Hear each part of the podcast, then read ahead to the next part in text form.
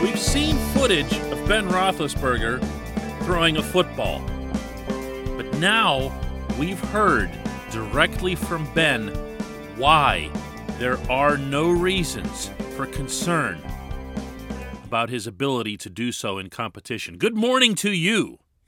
Good Wednesday morning. I'm Dejan Kovacevic of DK Pittsburgh Sports. And this, the newly reborn DK Sports Radio podcasting network. I have to confess, in listening to Ben on his Zoom call with those of us on the beat yesterday, there was something special about the tone of his voice. And watching it on the video component of it, that was doubly true. He couldn't stop smiling. Now, I've been cynical in the past about Ben and some aspects of his personality. He he's not an easy read, uh, to put it mildly. Just when you think you've gotten to know him a little bit, you find out that you really don't. And conversely, just when you think that he's super standoffish or aloof or whatever it is, you experience something that makes you think that he isn't. This was different. He got onto this call and after being asked his very first question, just kind of stumbled a little bit and said, Sorry, I'm nervous. I haven't done this in a while with you guys. Which he hadn't, of course. He hadn't spoken since the procedure that he had last year. Actually, for that matter, since the injury occurred in that game against Seattle in week two. But then there came the biggest news of the event. The injury didn't occur in that game. Yeah, there'd been some talk to this end, there'd been some speculation, but this was different. This was hearing it directly from Ben. This was his response when asked about how the injury happened and what exactly it was.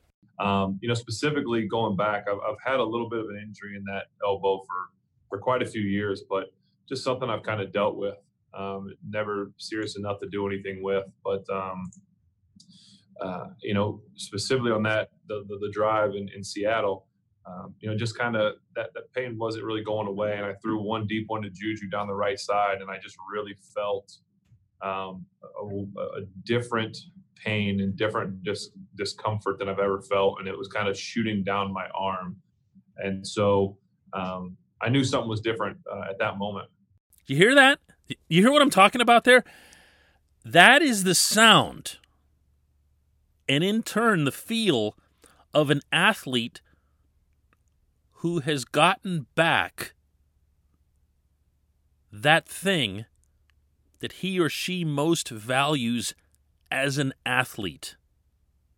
That's different body parts, it's different traits for different sports, but for Ben, it's throwing a football he sounds and looks borderline giddy because he knew he'd been playing through this for a long time. And like a lot of us, as we get a little older, we start feeling things that we'd never felt before, and we just kind of presume that they're normal. This is just how it is. This thing, oh yeah, I've always had it. So he's playing last year, starting out. Remember that Seahawks game was week two. Thinking, yeah, I mean, this is just the way it's going to be. And he's trying to tough it out. And he takes a deep snap and he really tries to heave one to Juju. And uh oh, there it went. And as you heard him say, this one was different. Here's how it was different. And warning, this is this isn't the most pleasant visual. He had three tendons torn off the bone. The tendons themselves weren't torn. That's more common, actually. That's what leads to pitchers getting Tommy John surgery, which he made very clear this was not. The tendons themselves just came off the bone. He said that this is something that's way more common in regular people than it is in quarterbacks. In fact, his doctors and their researchers could only find one other example, they didn't name him, of course, of a quarterback of any prominence that this had happened to. It's seen as very, very, very rare. So the way they address this is they take the tendons and they find a way to anchor them anew into the bone. I know this all sounds really, again, I get it. But, you know, it's important to hear this so that every time he drops back, you don't think, oh, there it's going to go again. It's not. It's not. It's not. The ligaments themselves, other than the tear off, were deemed as fine, meaning they didn't require any kind of surgery. There were no other issues, at least not that we know of. So, what you have here is a quarterback who had a problem for a very long time and still was able to play at a 5,000 yard a season level for a long time. Or for whoever, I mean, he didn't get into exactly how long he'd been feeling it because I'm sure there isn't some real specific timetable. It felt like wear and tear. People can have this injury and just go right on functioning. Not NFL quarterbacks, but regular old people like you and me. He had his fixed as if it's new. And now he has a chance to retake the football field and fire away and fire away. I, am this training camp, as unusual and I'm sure uncomfortable as it's going to be for a lot of people, could be exactly what he needs. He doesn't need preseason games to figure out whether or not he can make a hot read, whether or not he can uh, nail Diontae Johnson over a slant or throw one up to uh, to James Washington. He he doesn't need to learn how to play football again. I mean, I'm sure there's going to be signs of rust, and that'll be probably the number one topic once we get to September 14 in East Rutherford. But what he really needs to do is just let it rip.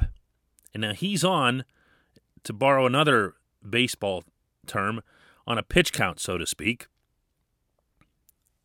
Mike Tomlin and Matt Canada and the staff aren't letting him just throw a zillion passes. There's there's a rein on him. But when he's flinging, by all accounts, there are no restrictions. There's no just throw it 30% or, you know, be careful with it. He's he's just throwing the football. And if you're looking for a medical diagnosis beyond that, you really don't have to. You just look at the smile and listen to the comfort level with which he's speaking. He brought up on his own when Ardale Lolley asked about whether he'd had any doubts about his future in the time that he was out, a significant time he was out, nearly a year. A good, fair question, and Ben gave it real thought and an honest answer. said, I mean, if if there'd been such a moment, it was only a moment. But that he's back to compete for Lombardis. And then he emphasized that's Lombardis with a plural, meaning he wants to be around. That's the sign of someone who knows they're right. And now I'm going to add to all of this that these aches and pains that the elite athletes will develop into their late 30s. These more chronic conditions that never really get a chance to go all the way away. He's spoken openly of that not being the case for him, that th- these extra few months, this time that he had where he could, you know, not get chased down by evil edge rushers has done him a world of good. other parts of his body that were nagging, that were feeling things, and then in that period between January and when you head back into OTAs, a five month gap, four month gap at times was never going to be enough to heal all that. According to him, that stuff is fine. Now, is he still 38 years old? Yes, I'm not being Pollyanna here about this. But the idea that the Steelers are sending out some decrepit version of Ben, I think is due to a lot of us remembering the later stages of Peyton Manning. Peyton Manning had extremely different issues in real. He had neck surgery that was really complex and affected his shoulder and really knocked out not some of the zip, all of the zip from his passes. You remember, unfortunately, that he still beat the Steelers in Denver in that playoff game. But it was sad to watch in a way. I mean, he's he's just throwing these lollipops up there, and he he saw where he wanted to put the ball, and he's so smart that he could still find a way to get it done. That's not what we're talking about here. Ben is not going to be that quarterback. He also described himself as being 13 or 14 pounds lighter than he's been. I'm not 100% sure how to feel about that, but I'm guessing that he'll feel a little bit more mobile. He'll feel a little bit more reckless. Is that the right word? I don't know. Because when we think of um, hashtag Ben being Ben, you know, we still think of him being able to roll out and buy that extra second and hope that one of his receivers will come back his way and break something or just break off a route and he'll find you completely wide open. You know which plays I'm talking about. To this day, when teams talk about defending Ben Roethlisberger on their Wednesday calls before a game, invariably they still players and coaches alike talk about his ability to extend the play. Not just, you know, the the early version of Ben, but they're talking about just his ability to buy himself a little bit of time and trust that his receivers will find that space. If Ben's feeling that confidence in his overall health and in his overall body, we could be in for something special. It's more possible this season than it could have been last season when this wasn't really an issue. That's what I want you to think about out of this more than anything. That's what I think the great takeaway is from this. He's still got a really good offensive line in front of him. He's still playing in a system that's extremely comfortable for him, if not partially scripted by him. It's a great situation. And you know the other thing? He doesn't really have to be the star. I mean, he does. He's Ben. You know what I'm saying. The star of these Pittsburgh Steelers going to be the defense. The offense, as we saw last year, only has to be remotely decent for this team to win football games. Never mind if Ben is a better Ben. When we come back, I've got three more fun football thoughts.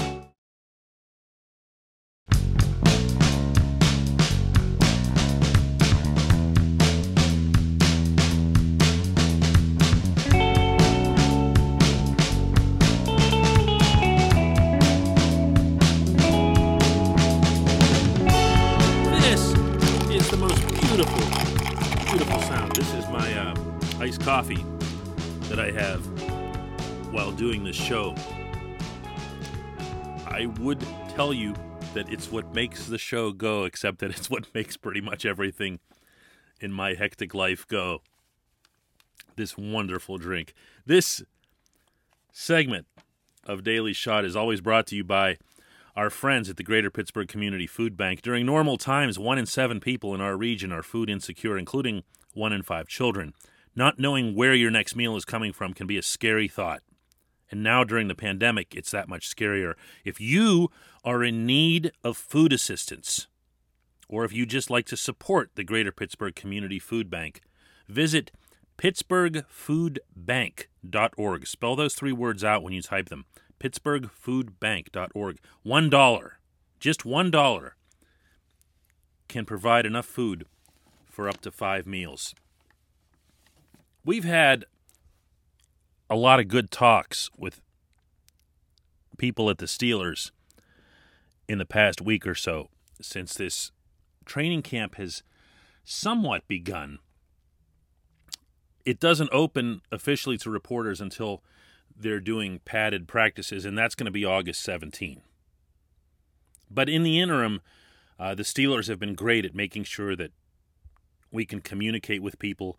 Uh, everyone from Mike Tomlin down has been uh, great and receptive and cooperative, and oddly empathetic to the fact that we can't be there just yet per NFL guidelines. Once we are, it's going to be all happy land and everything.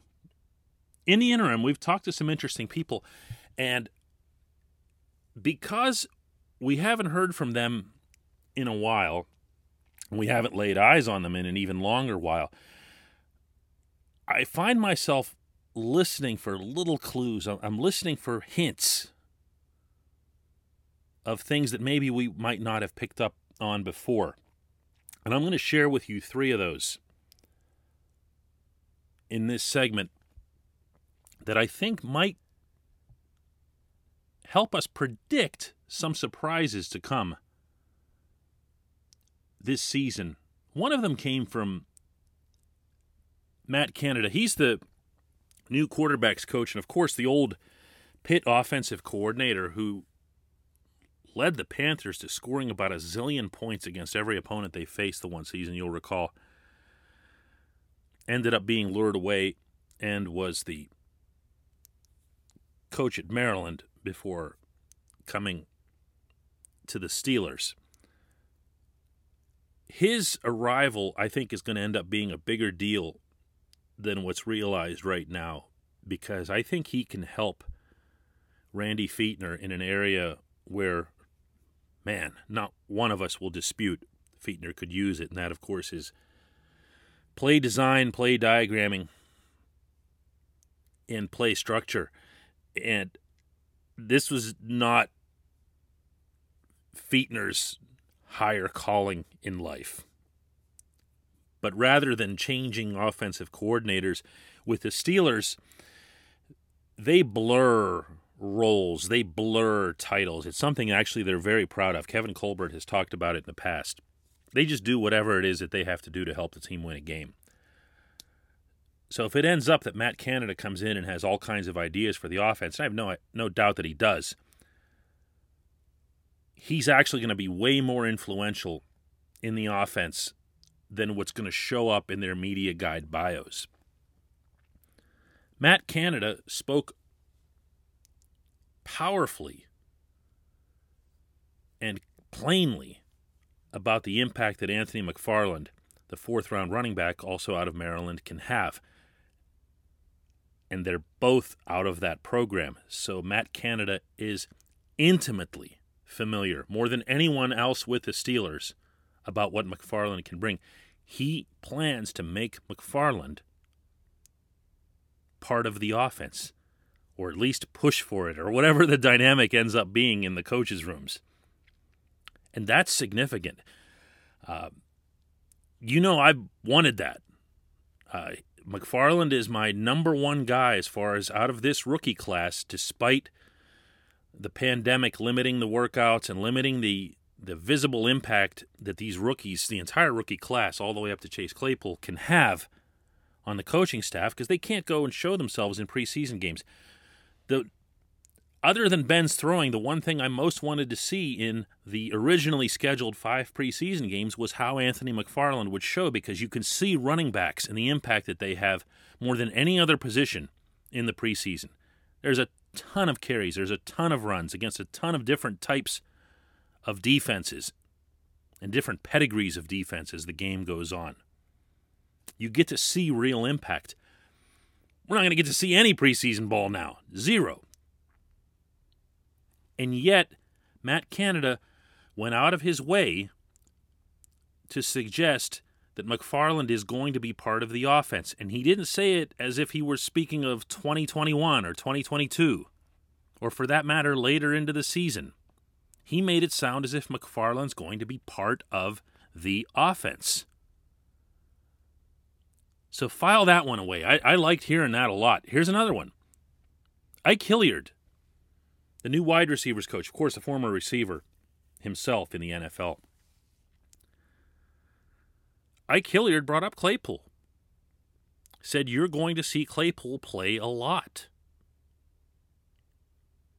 I'm not sure how Fichtner and or Tomlin or anybody else in the organization would have felt about Hilliard saying that, but he did. But he did. There was a suggestion even from Hilliard that there was a wide receiver rotation that he had discussed with Ben Roethlisberger. And in doing so, the implication there is that he's talking about moving different guys in and out. Well, think about the Steelers' wide receiver depth and ask yourself who'd be part of some in and out rotation. I mean, the list isn't that long. You know, when you're talking about Diontae Johnson, James Washington, Juju Smith Schuster, you're absolutely talking about your top three.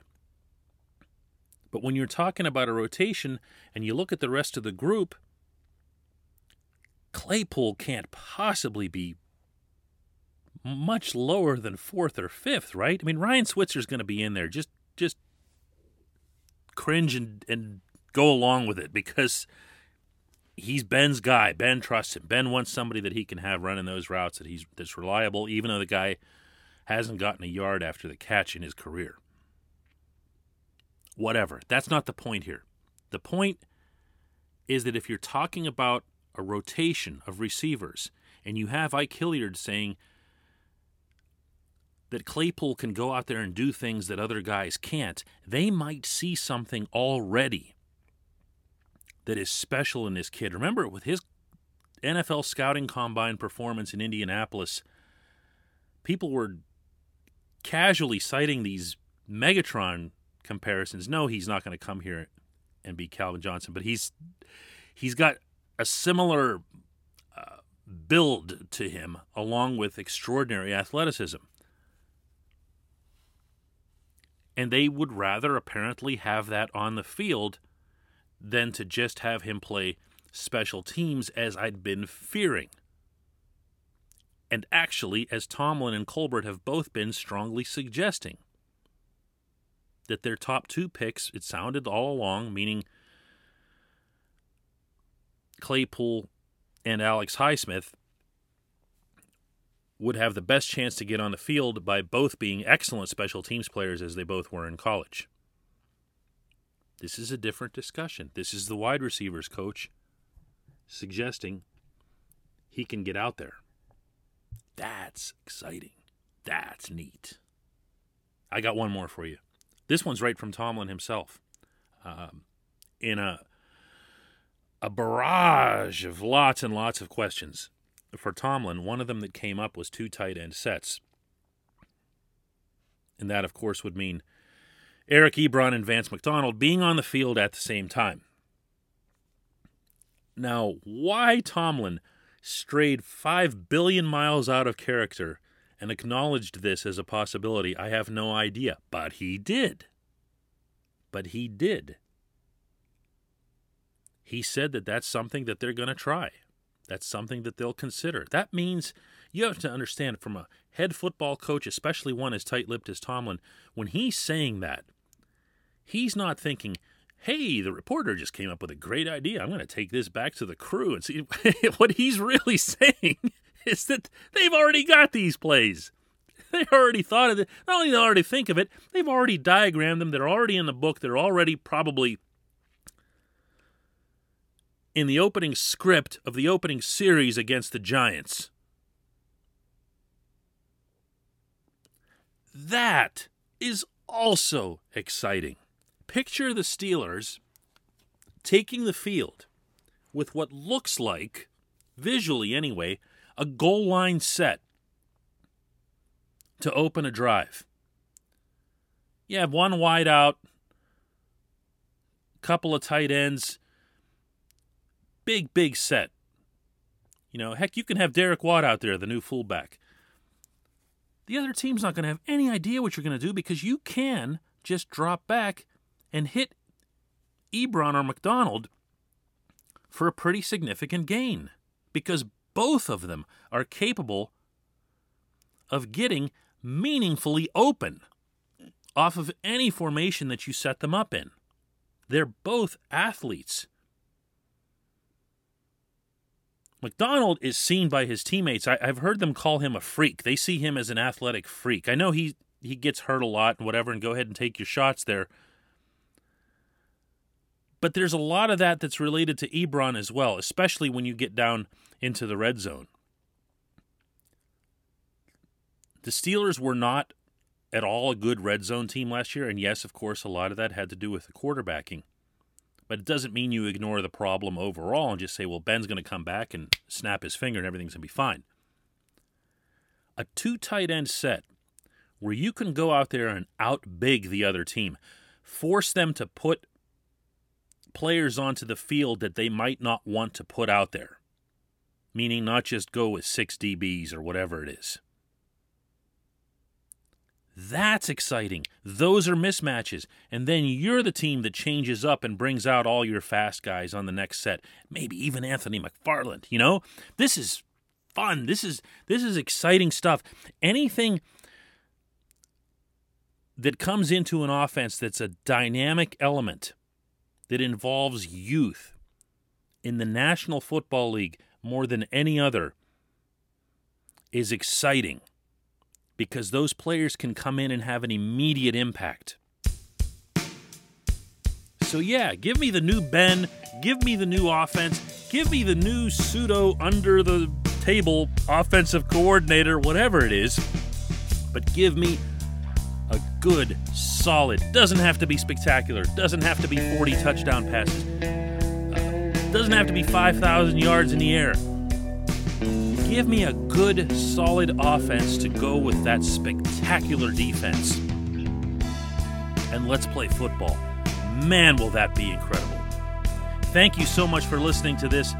At 11 a.m., we'll bring you the latest edition of the Pirates Pod with Alex Stumpf and Noah Hiles. Your front door, your car, your gym locker, your bike, your computer your window, your gun. Safety is a habit. Every day you lock and secure your home, car, and everything you want to keep safe. Gun safety and responsible storage are no different and the best way to help prevent accidents, misuse, and theft. If you own a firearm, it's your responsibility to store it safely when it's not in use. Choose a system that works for you. Cable locks, lock boxes, and gun safes are some of the most effective ways to protect your family and keep firearms secured. Learn more about how to keep guns safe and secure and find out how to get a free firearm safety kit. Visit projectchildsafe.org. That's projectchildsafe.org. If you have a firearm, own it, respect it, and secure it. Brought to you by the National Shooting Sports Foundation and the Bureau of Justice Assistance.